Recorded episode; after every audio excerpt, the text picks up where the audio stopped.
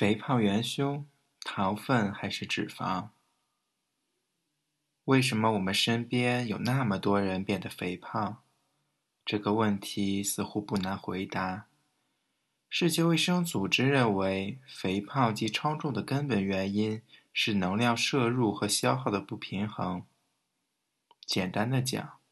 就是这些人吃的太多，运动太少，或者两者兼而有之。按照这个解释，人体任何多余的能量，不管来源于蛋白质、碳水化合物还是脂肪，最终都会转化为体重。因此，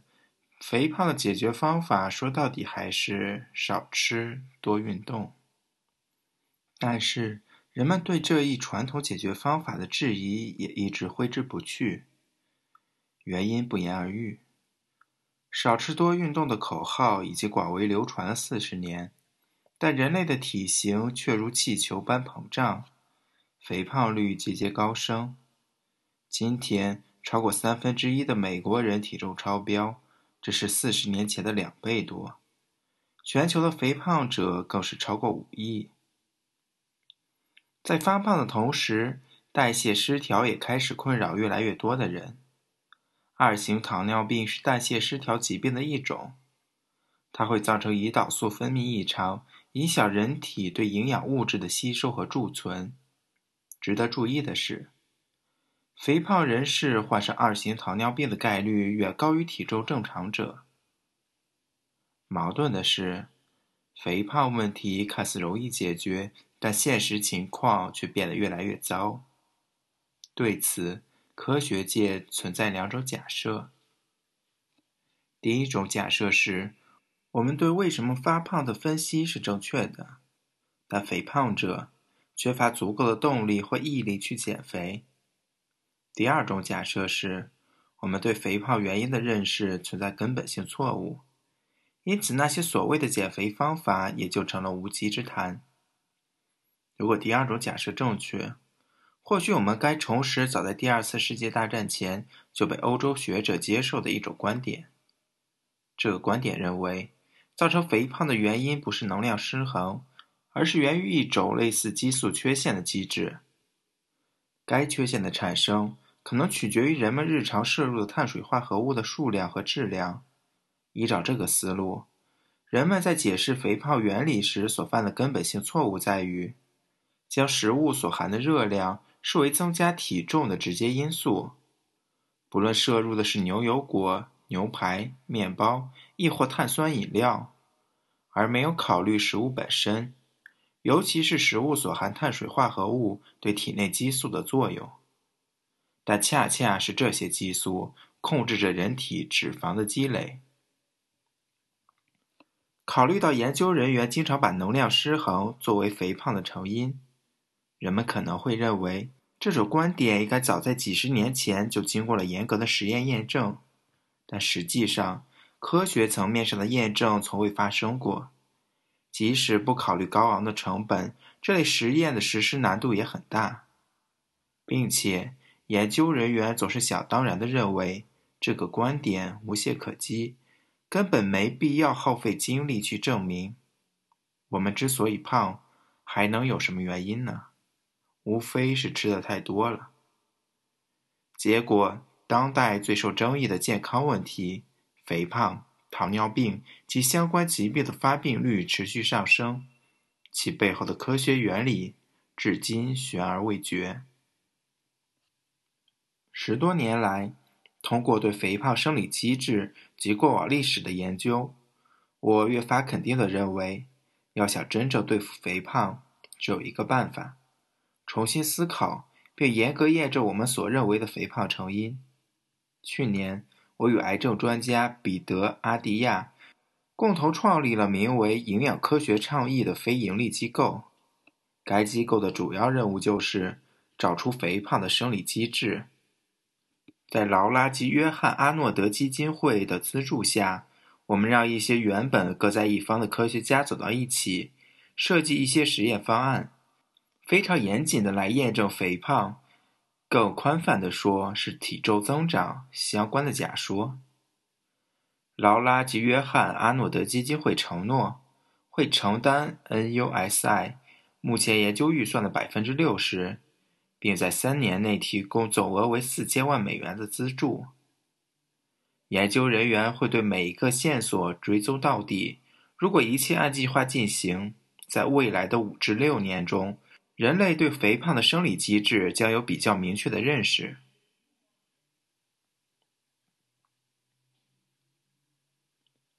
激素失调导致肥胖。只要弄清楚激素假说为什么这么受科学家待见，你就会知道能量失衡假说的短板在哪里。吃得多，消耗的少会导致肥胖的观点，大致源于热力学第一定律，即能量是守恒的，既不能被创造，也不会凭空消失。所以，任何生物体摄入的热量，无非通过代谢被转化为其他形式，被释放出去或贮存起来。如果我们摄入的总热量超出消耗及排出部分，那剩余部分必然会被贮存起来，这就意味着我们会变胖、变重。这种说法看似有理有据，但从生物学角度来讲，它无法解释为什么人们摄入的热量要超出消耗的热量，更不能回答为什么超出的部分会转化为脂肪，积聚在体内，而这些为什么，这是亟待解决的问题。需要用生物学而非物理学来解释的疑问还包括：为什么脂肪细胞会过量聚集脂质分子？为什么多余的脂质分子没有进入代谢循环，转化为其他能量？为什么多余的脂肪更容易在特定的身体部位堆积？要回答以上疑问，不可避免的要考虑体内的各种激素，尤其是胰岛素在促进脂肪累积的过程中所扮演的角色。胰岛素的作用是调节体内的葡萄糖水平。当人体摄入含较多碳水化合物的食物后，血液中的葡萄糖浓度会升高，胰腺随之释放更多的胰岛素，将葡萄糖浓度控制在安全水平内。可以说，胰岛素扮演着体内信号的角色，它会告诉肌肉、器官乃至脂肪细胞赶快吸收葡萄糖，转化为热量。胰岛素也会让脂肪细胞储存脂肪作为后备能量。所以当体内胰岛素浓度较高时，脂肪细胞会储存脂肪，其他细胞则会优先选择葡萄糖作为能量来源。日常食物中，葡萄糖主要由淀粉、谷物及糖类这些碳水化合物提供。当摄入的食物中不含碳水化合物时，肝脏也会利用体内的蛋白质合成葡萄糖。研究发现，我们所摄入的碳水化合物越容易被消化，血液中葡萄糖浓度上升的幅度越大，速率越快。降低速率的有效途径是增加食物中的纤维素和脂肪含量。因此，食肉精加工的谷物和淀粉会加剧体内胰岛素的释放。另外，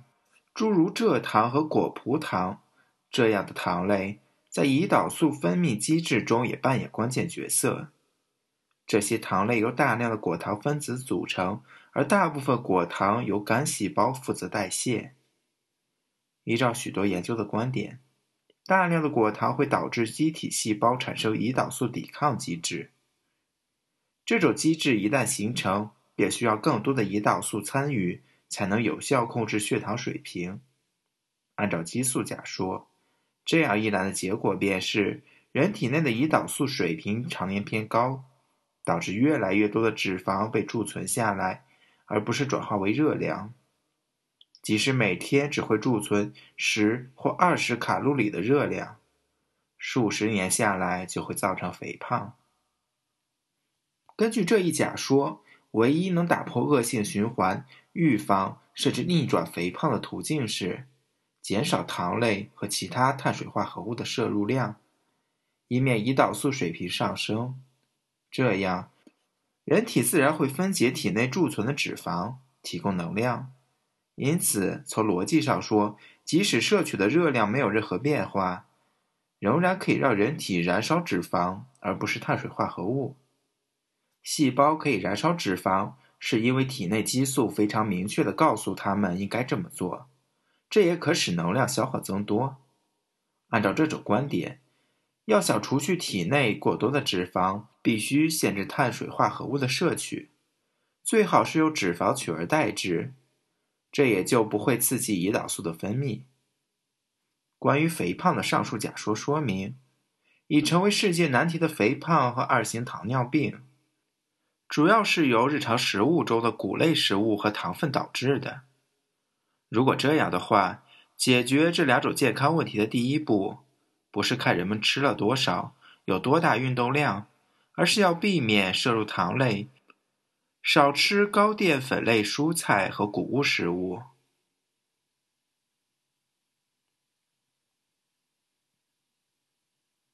观点的演变。在关于肥胖的传统观念中，能量失衡假说并不是一直像今天这样占据主导地位。在第二次世界大战前，欧洲学术权威和绝大多数医学教科书都认为，肥胖和其他生长缺陷一样，都与激素调节上的缺陷相关。当时的科学家认为，之所以会出现肥胖，肯定是影响脂肪贮存的激素和酶发生的异常变化。激素假说最初是在一百多年前，由德国内科专家古斯塔夫·冯·贝格曼医生提出的，如今德国内科医学学会所授予医生的最高荣誉——古斯塔夫·冯·贝格曼奖章，便是以他的名字命名。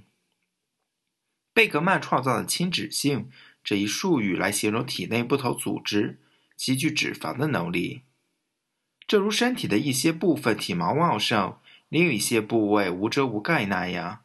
脂肪也喜欢囤积在体内的某些特定位置。贝格曼认为，这种亲脂倾向必然由一些生理因素决定。然而，第二次世界大战后，随着英语取代德语成为科学界的通用语言，上述假说也淡出了人们的视野。在很大程度上，激素假说在当时被抛弃的另一个原因是技术手段的限制。要想弄清楚人体调节脂肪积聚的生理机制，进而揭示肥胖的生物学机理，首先得有一些可靠的技术手段，精确检测血液中的脂肪酸和激素的含量，但这些技术一直到二十世纪五十年代末才问世。到了二十世纪六十年代中期，胰岛素在调节脂肪积累的过程中有着重要作用，这已经非常清楚。但那时，肥胖已经被认为是由饮食过量引起，而肥胖的治疗也是诱导或强迫患者减少热量摄入。当时的研究还发现，血液中的胆固醇浓度与心脏病的患病风险相关，而营养学家认为，饱和脂肪酸是造成这一现象的罪魁祸首。一时间，低脂肪、高碳水化合物的食物备受专家们推崇。而碳水化合物造成肥胖的观点则被人们迅速遗忘了。不过，仍有少数医生支持激素假说，并且著书呼吁，只要尽量避免摄入碳水化合物，肥胖者可以想吃就吃，一样能达到减肥的目的。但是，当时一些最有影响力的专家却认为，人们变胖就是因为想吃就吃，没有节制。因此，那些支持激素假说的著作备受质疑。罗伯特·阿特金斯是这些备受质疑的作者中最有名的一位，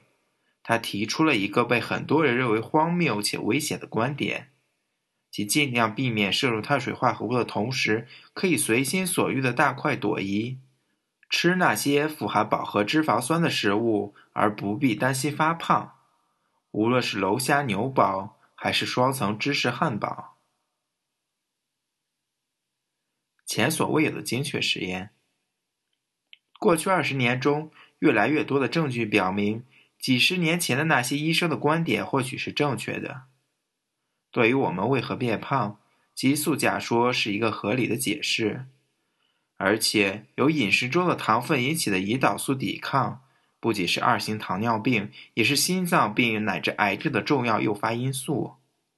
所以，通过严格的实验，弄清楚碳水化合物和胰岛素的影响，就显得尤为重要。由于此类实验的最终目的在于准确找出诱发肥胖的环境因素，因此，最理想的情况应该是直接通过实验去寻找导致多余脂肪积聚的生理机制。但是，肥胖的产生过程往往需要数十年，人体在几个月中积累的脂肪量往往很少，很难检测得到。所以 N U S I 机构的研究人员逆向思考，打算第一步先通过减肥实验来检测不同的假说。这样得出结论所需的时间就可以短很多，然后再根据这批实验的结果来决定未来还需要哪些实验，来进一步阐明肥胖的机制，确定究竟哪种肥胖假说是正确的。初步实验会由美国哥伦比亚大学、美国国立卫生研究院、美国佛罗里达医院、桑福德伯纳姆转化医学研究中心以及彭宁顿生物医学研究中心的研究人员共同开展。在整个实验期间，十六名超重和肥胖的受试者将会受到严格监控，各种实验设备会精确检测他们摄入的热量以及消耗的能量。实验的第一阶段，受试者得到的食物类似当今美国人日常饮食，有 百分之五十 的碳水化合物、百分之三十五 的脂肪以及 百分之十五 的蛋白质构成。研究人员会非常细致地调查受试者摄入的热量，直到受试者的脂肪既不会增多也不会减少。换句话说，能量代谢房检测到的结果是受试者摄入的热量恰好等于消耗的热量。而在第二阶段，受试者会获得相同数量的食物，食物所含热量也不会改变，但食物结构则会完全不同。调整后，饮食中碳水化合物所占的比重非常低，仅有 百分之五， 而且是肉类、鱼类、家禽类、蛋类、奶酪、动植物油以及绿色蔬菜中天然携带的碳水化合物。食物中，蛋白质的比重和调整前没有变化，仍占热量摄入的 百分之十五， 至于剩下 百分之八十 的热量则都由以上日常食物中所含的脂肪来补充。需要注意的是，这个实验的目的并不是测试上述饮食方式是否健康，是否可在日常生活中长期维持，而是希望通过这样的手段，在最短的时间内最大限度地降低受试者体内的胰岛素水平。这个实验创造了非常理想的环境，可以很好地检验出哪一个肥胖假说是正确的。如果能量失衡假说成立，这些受试者在实验结束时体重将不会变化，因为他们摄入和消耗的热量始终会相互抵消。如此的话，目前比较流行的看法将从理论上被证明，肥胖确实和摄入的热量直接相关，不管热量是来自脂肪、碳水化合物还是蛋白质，效果是一样的。如果食物结构会影响脂肪积聚，那在碳水化合物摄入量受限的情况下，受试者体重和脂肪量都会下降。这将是对激素假说的强力支持，说明在胰岛素的作用下，与脂肪或蛋白质相比，碳水化合物更易使人发胖。精确实验可以提供非常精确的数据，但往往耗时耗力，这个实验也不例外。仅仅是预实验就耗费大半年的时间，下一阶段的大规模实验更可能长达三年。随着该项目获得的科研经费越来越多，我们的雄心也越来越大。除了研究肥胖成因，我们还计划通过这项实验探索其他疾病，如糖尿病、癌症及神经系统疾病，与唐代蟹以及其他主要营养成分间的关系。这些探索实施起来会有一定难度，但是是可行的。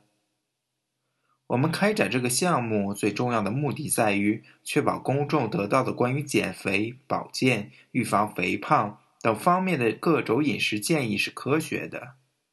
而非基于某种成见或盲从。肥胖和二型糖尿病不仅会严重影响个人健康，还对我们的公共医疗系统提出了严峻挑战，甚至可能影响整个国家的经济。只有借助 N U S I 机构的精确实验结果，我们才能知道到底是什么引发了肥胖。也只有这样，我们才能知道，在目前这场对付肥胖的战斗中，我们是不是犯了致命的战术错误。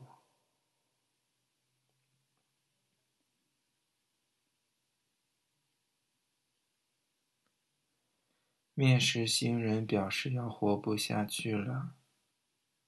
晚安。